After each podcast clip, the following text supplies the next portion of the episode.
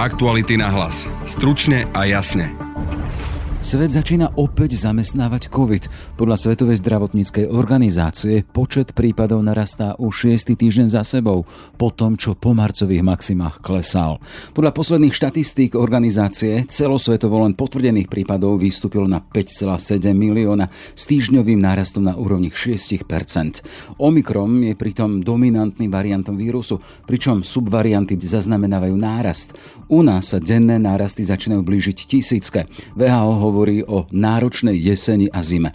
Aká perspektíva je pred Slovenskom? Téma pre infektologa Petra Sabaku. Už sa začíname stretávať s nárastom pacientov, ale vďaka Bohu nebude to také zlé ako pri tých predošlých vlnách. V žiadnom prípade nebudeme zažívať nič, čo sme tu mali na jeseň a v zime v roku 2021 ani v januári 2022. Čo vám dáva túto nádej? No je to v prvom rade kvôli tomu, pretože drvivá väčšina ľudí na Slovensku už má imunitu. V druhej časti podcastu sa pozrieme na závery výskumu ako predchádzať radikalizácii mladých ľudí? Zelenou Krieglerovou z Centra pre výskum etnicity a kultúry. Až 80% mladých povedalo, že škola by mala byť miestom, kde by dostali podporu, keby mali nejaký problém. Že nemala by byť len o vzdelávaní. Ale polovica z nich takúto podporu nikdy nedostala. A keď príde niekto s ponukou a títo extrémisti na to majú veľmi dobre vytvorené mechanizmy, tak ich budú nasledovať. Je streda, 20. júl, počúvate podcast Aktuality náhlas. Dnes s Braňom Dobšinským a Jaroslavom Bar Barborákom.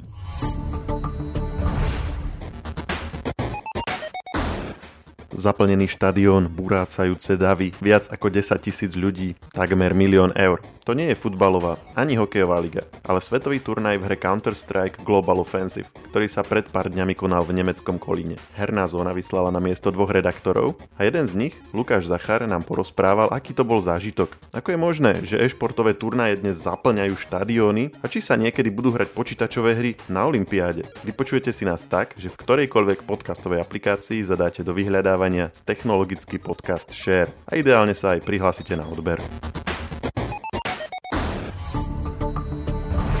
Náročná jeseň z pohľadu Svetovej zdravotníckej organizácie, pričom upozorňujú na fakt, že pri rastúčom počte prípadov štáty zatiaľ monitorujú situáciu v obmedzenej miere. Nárasty u nás sa opäť približí tej tisícke na dennej báze pri vyše 2000, vyše 2000 PCR testoch.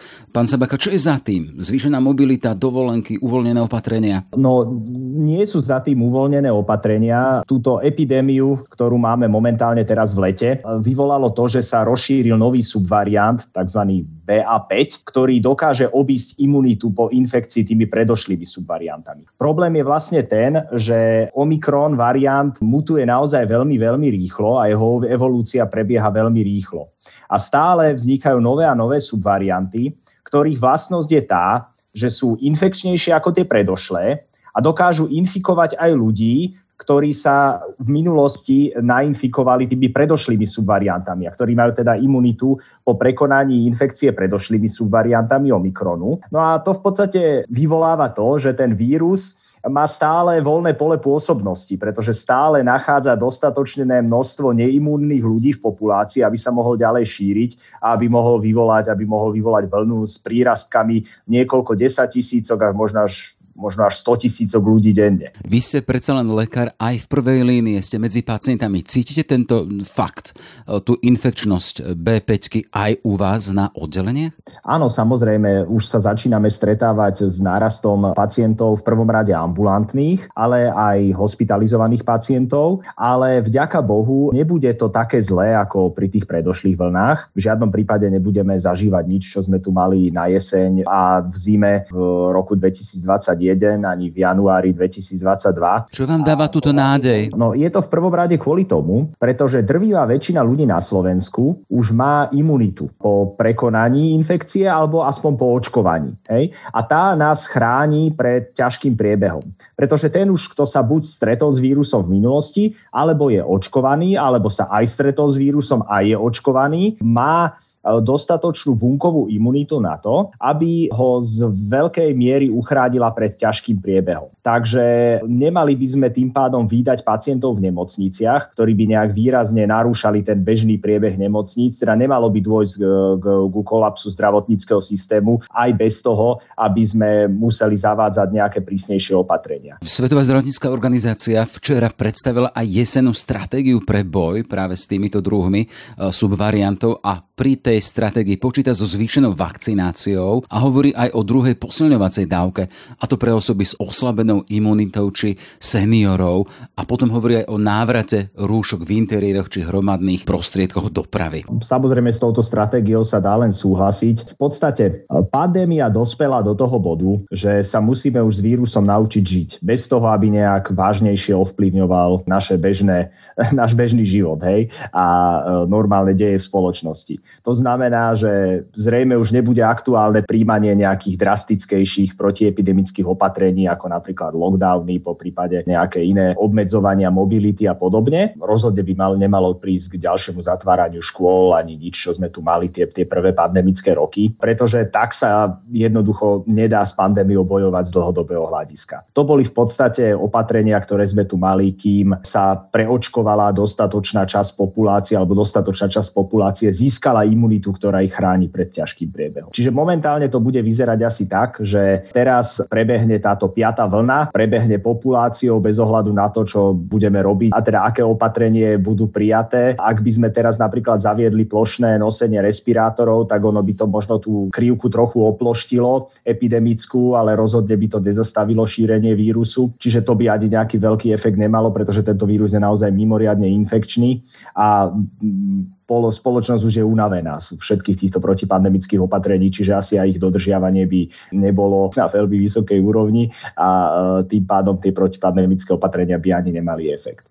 Takže nejaké plošné zavádzanie striktnejších protiepidemických opatrení asi nie je cesta. No a čo sa týka vakcinácie, tak v podstate vieme, že tie tri dávky očkovania nás relatívne dobre chránia pred ťažkým priebehom vrátane infekcie vírusom Omikron. To vieme z mnoho mnohých štúdií s tým, že ale u seniorov a ľudí, ktorí majú vážnejšie chronické ochorenia a ľudí, ktorí majú oslabený imunitný systém, tá imunitná pamäť e, zabúda ako keby trochu rýchlejšie. Preto v podstate EMA a CDC odporúča seniorom a ľuďom so závažnými chronickými ochoreniami sa preočkovať štvrtou dávkou, aby sa tá imunita osviežila. Vieme, že tie vakcíny, ktoré tu máme a ktorými sme sa očkovali aj prvou, druhou a treťou dávkou, nás ochránia pred ťažkým priebehom. Ten vírus je v podstate pred odvermi, čiže momentálne nemá nejaký význam čakať na jeseň, kým budú updateované vakcíny, ktoré by nás mali teda lepšie chrániť pred subvariantom BA5, pretože jednoducho vtedy už bude neskoro. Vtedy už bude epidémia subvariantom BA5 dávno na ústupe, preto nemá nejaký veľký zmysel čakať do jesene. Pokiaľ majú ľudia vážnejšie chronické ochorenia, alebo sú seniori, alebo majú nejakú oslabenú, nejaký významnejšiu poruchu imunity, tak e,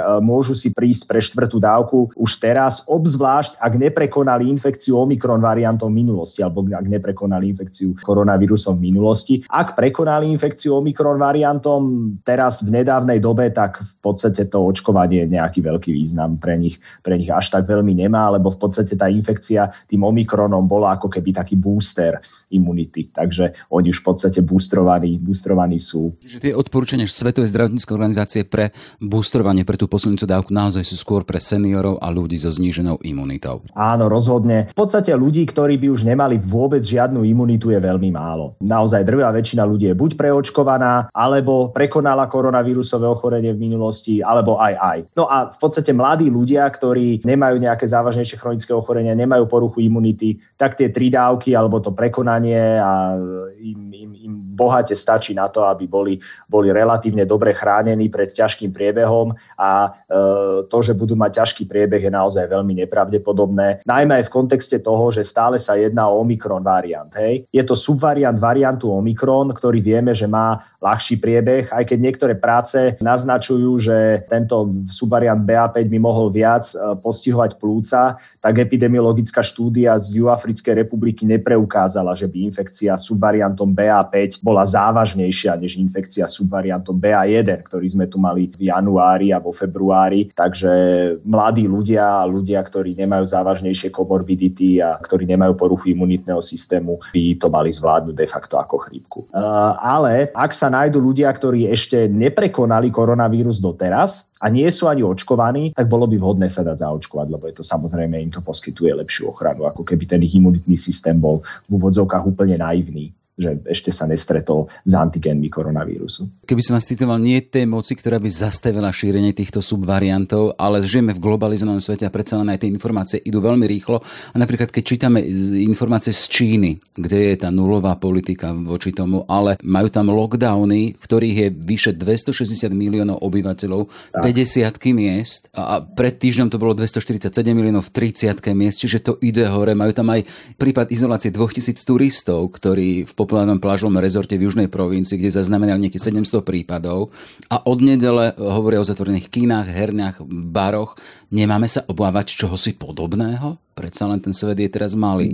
Nie, nie, rozhodne nie. A problém je ten, že politika nulového šírenia vírusu, ako to majú nastavené v Číne, z dlhodobého hľadiska absolútne neudržateľná. Pre našincov je to niečo úplne nepredstaviteľné. V Číne je predsa len trochu iná mentalita a je tam autoritatívne, viac menej totalitné zriadenie, ktoré si niečo takéto proste môže dovoliť. To prostredie je iné, preto tam majú takéto protiepidemické opatrenia, ale hlavný rozdiel medzi nami a Čínou je ten, že v Číne je extrémne nízka premorenosť. Takže tam má veľmi malé množstvo ľudí prekonalo koronavírusové ochorenie v minulosti. U nás veľmi veľa ľudí prekonalo infekciu Omikron variantom, hej? čiže získalo imunitu infekciou variantom Omikron, alebo aj predtým tými pre predošlými variantami, plus sú očkovaní a tí sú veľmi dobre chránení. Čiže my máme naozaj veľkú časť populácie celkom dobre imunitne chránenú. E, to je jedna vec. A druhá vec je tá, že v Číne majú síce vysokú mieru preočkovanosti, ale vakcíny, ktoré sa používajú v Číne a ktorými je očkovaná väčšina čínskej populácie, ani zďaleka nie sú také účinné ako vakcíny, ktoré tu máme my. Ona aj štúdia zo Singapuru preukázala, že očkovanie mRNA vakcínami znižujú riziko ťažkého priebehu pri infekcii variantom Omikron na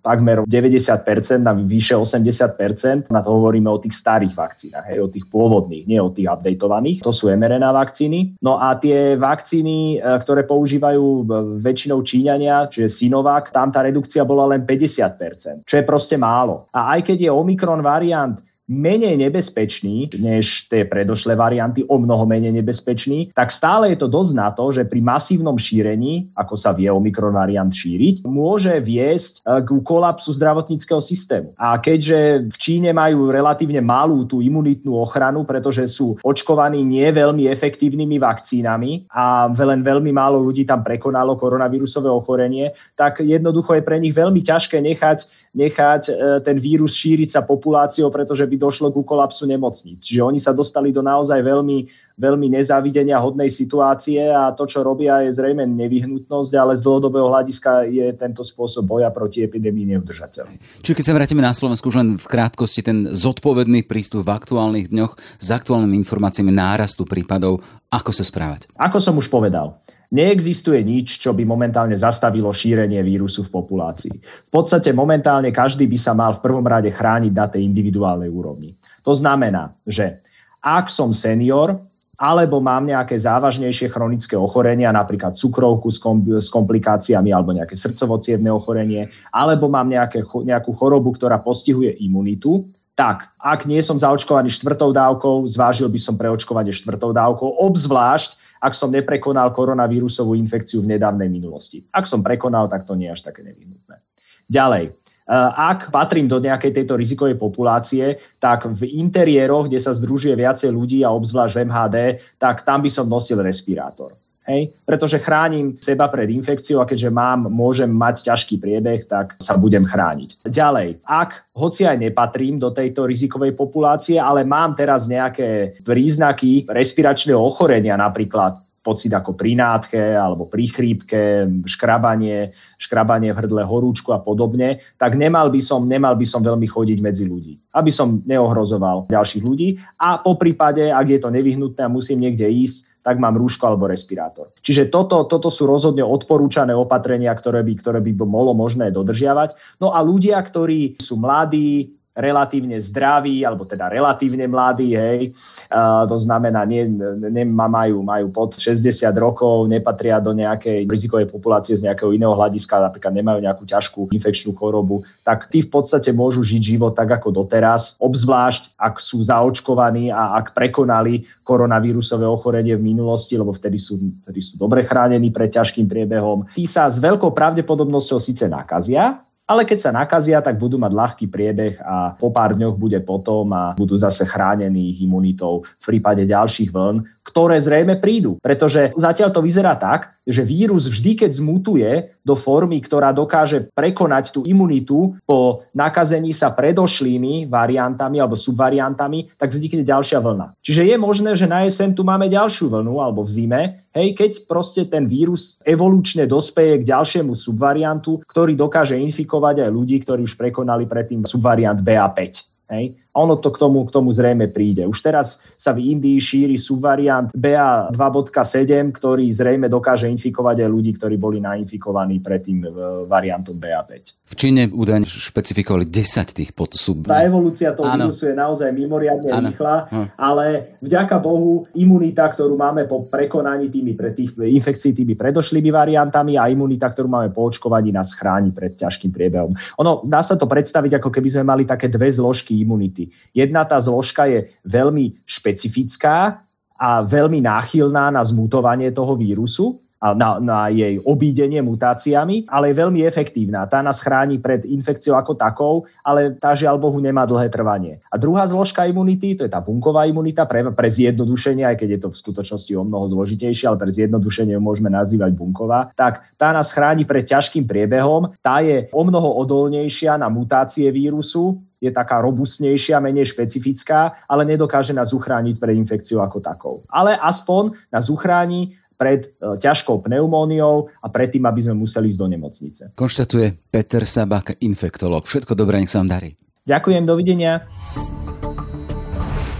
V aktuálnych rebríčkoch Eurobarometra sa Slovensko umiestňuje na tých e, posledných miestach, čo sa týka dôvery v demokratický liberálny právny štát, čo sa týka dôvery v demokraciu, v Európsku úniu a takisto atakujeme veľmi vysoké miesta dôvery v konšpirácie, konšpiračné teórie. Dodám ešte jeden fakt, ktorý je tu už celé dlhé roky. Máme viac ako tretinu alebo okolo tretiny detí náš systém vychováva, ktorí sú tzv. funkční analfabeti. Teda ľudia, ktorí si nevedia prečítať ani len zmluvu aj o týchto témach a o tom, že prečo sa tak darí povedzme extrému a radikálom sa budem rozprávať so šéfkou Centra pre výskum etnicity a kultúry Elenou Kriglerovou. Dobrý deň. Dobrý deň, ďakujem za pozvanie.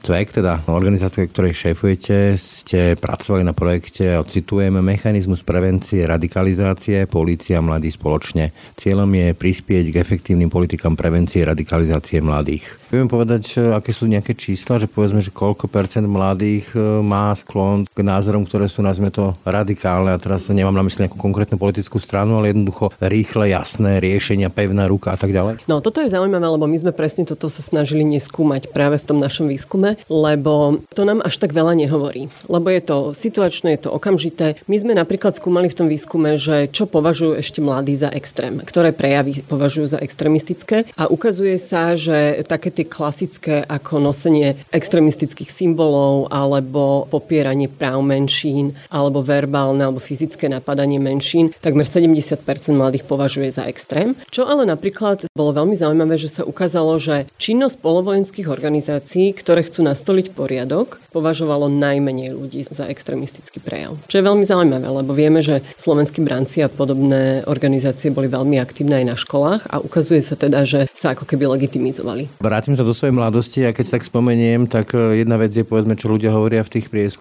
že tolerancia k menšinám Konkrétny príklad e, sexuálne menšiny, gejovie a lesby. Jedna vec je deklarovať, že nemám s tým problém, druhá vec je, že sa mi stávalo, že keď som bol s takýmito ľuďmi, tak práve dostali sme nakladačku od tých mladých, čo je teda rozpor slova skutkov.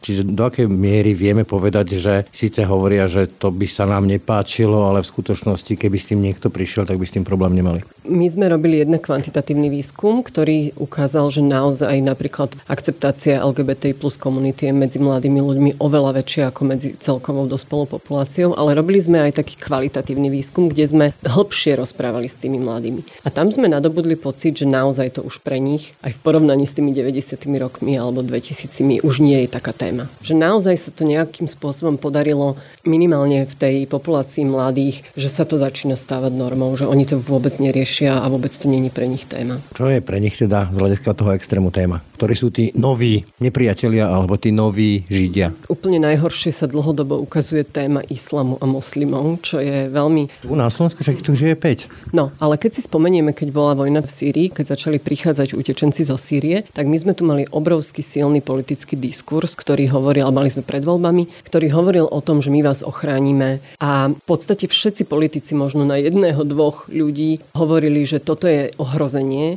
my tu nikoho nepustíme, aj sme sem nikoho v podstate nepustili. A podarilo sa im, a to ukazujú aj naše výskumy, aj výskumy napríklad Inštitútu pre verejné otázky, naozaj v tej populácii vzbudiť pocit, že toto sú ľudia, ktorí nás veľmi ohrozujú. Čiže my keď sme, prepačte, my keď sme hovorili s nimi, s mladými aj o, ja neviem, o cudzincoch všeobecne, alebo teraz o Ukrajine alebo o Maďaroch alebo o rodovej rovnosti, tak tam to bolo relatívne pozitívne, ale ako náhle prišlo na islam, tak to bolo až také, že ale pr, že odtiaľ potiaľ. To mi z toho logicky vyplýva, keď si to tak dám do súvislosti, že ak povedzme ten mladý človek reálne spozna nejakého geja alebo nejakú lesbu a zistí, že s ním nie je problém, tak s ním nemá ani ideový, ani myšlienkový problém. Ale niekto, koho v živote ani len nevidel, ale je súčasťou verejného diskurzu, že on je tá hrozba, tak to môže byť pre neho problém. Na toto máme perfektné dáta z roku 2020, kde sme robili výskum postojov k cudzincom a tam sa ukázalo, že tí, ktorí majú nejakých cudzincov medzi priateľmi, kolegami, susedmi, tak majú výrazne, výrazne pozitívnejšie postoje aj k rozmanitosti, aj k moslimom, aj celkovo k migrácii alebo k nejakej podpore integrácie. Ste to ohmatali? Ale to bolo až neuveriteľné, ako to sedelo. Presne ako ste povedali, keď to spoznajú. A potom ja som osobne veľmi presvedčená, že naozaj to, ako sa vo verejnom diskurze používajú slova a ako sa o tých ľuďoch hovorí, tak to sa veľmi premieta do postojov. To bolo normálne vidno, že používali aj v našich iných výskumoch ľudia tie isté slogany, vety, ktoré používali politici. Poďme teraz ale k tomu, kto sú tí mladí radikáli. Odkiaľ je to podhubie? Dá sa to nejakým spôsobom popísať, že či je to na základe nejakých sociálnych pomerov, vzdelanostných pomerov, alebo mi nápada povedzme možnosti nejakého vyžitia, že tam v tom regióne alebo v tom mestečku, kde žijú alebo v dedine sú nejaké zmysluplné kluby, ktoré by ich zamestnali a podobne? Presne, veľa vecí ste už spomenuli, ale vrátila by som sa k tomu Norsku, že oni dlhodobo, keď aj pracujú v nejakej prevencii radikalizácie, tak oni vôbec nepracujú s postojmi, že čo si ten človek myslí. Lebo my teraz stále máme takú debatu, že či či hovoriť s fašistami, nehovoriť, diskutovať, to je už veľmi neskoro. Už sme tých mladých dávno stratili, keď sme v tejto fáze diskusie. Čiže je veľmi dôležité pozrieť sa ešte o tri kroky skôr keď vyrastajú. Jednak, ako ste povedali, v akom prostredí vyrastajú, to znamená, či majú nejaké šance na lepší život, či sú nejaké možnosti seba rozvoja v tom danom regióne, či majú kde zmysluplne tráviť voľný čas, či nevidia na sociálnych sieťach, že všetci ostatní sa majú lepšie a my sa máme horšie. Toto je jedna. Napadá mi ešte povedzme, že kto je pre nich autoritou. No, ale to je aj, že kto je k dispozícii. A to je veľmi zaujímavé, lebo my sme sa práve že zamerali aj na to, ako napríklad dôverujú inštitúciám a na koho sa môžu obrátiť, keď majú nejaký problém. A toto bolo mimoriadne zaujímavé, pretože až 80% mladých povedalo, že škola by mala byť miestom, kde by dostali podporu, keby mali nejaký problém. Že nemala by byť len o vzdelávaní. Ale polovica z nich takúto podporu nikdy nedostala. Podobne je to napríklad aj s poradenskými zariadeniami, že oveľa radšej by sa išli porozprávať s nejakým konkrétnym psychológom, psychologičkou, dokonca viac ako na tých online poradniach alebo telefonických. Máme ich žalostne málo len Presne tak, to je presne to, kam smerujem, že či sa reálne majú nemajú na koho tie decka obrátiť, či majú kde tráviť čas, či tie inštitúcie slúžia im. Napríklad sme sa pýtali na samozprávu a absolútna väčšina povedala, že starosta sa nikdy nezaujíma o problémy mladých. Keď spomínate zahraničie, tak to sú proste overené mechanizmy, že u väzňov alebo proste aj u extrémistov autority môžu byť, čo viem, tréneri v prípade boxu alebo nejakých ďalších podobných športov, futbalu, že tie deti za nimi chodia a radia sa. Presne tak. A keď toto nemajú, tak sa obracajú tam, kde ich budú počúvať. Keď príde niekto s ponukou a títo extrémisti na to majú veľmi dobre vytvorené mechanizmy, tak ich budú nasledovať. To sú tie rôzne brigády, amstrelby a, a tieto...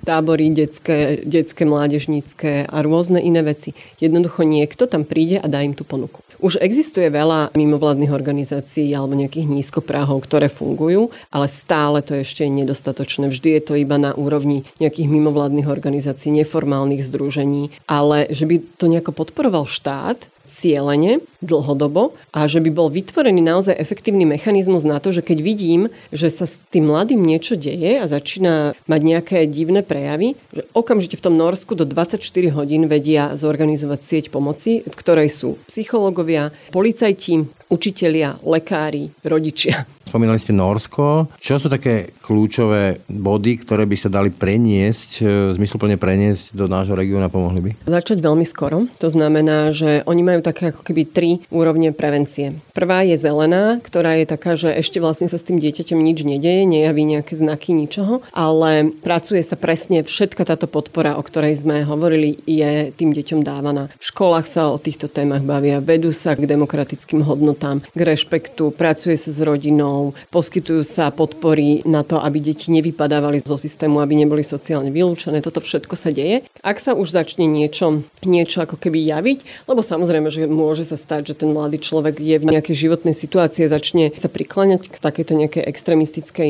ideológii, tak oni keď začnú vidia nejaké prvé známky toho, tak ako som spomínala, oni sú schopní do 24 hodín iniciovať takú, oni majú sieť pomoci, ktorá je vždy na samozpráve alebo na miestnej polícii. Toto je aj presne ten veľký rozdiel, že my, keď vidíme, že s dieťaťom alebo mladým človekom sa niečo deje, tak ho okamžite potrestáme. Potrestáme a úplne ho ako keby zase vyčleníme ešte viac. Oni sa s ním napríklad vôbec nerozprávajú o tom, že čo si myslí o Židoch alebo čo si myslí o nejakých skupinách. Oni sa s ním bavia o tom, že ako sa majú tie deti. Čo ho vlastne trápi.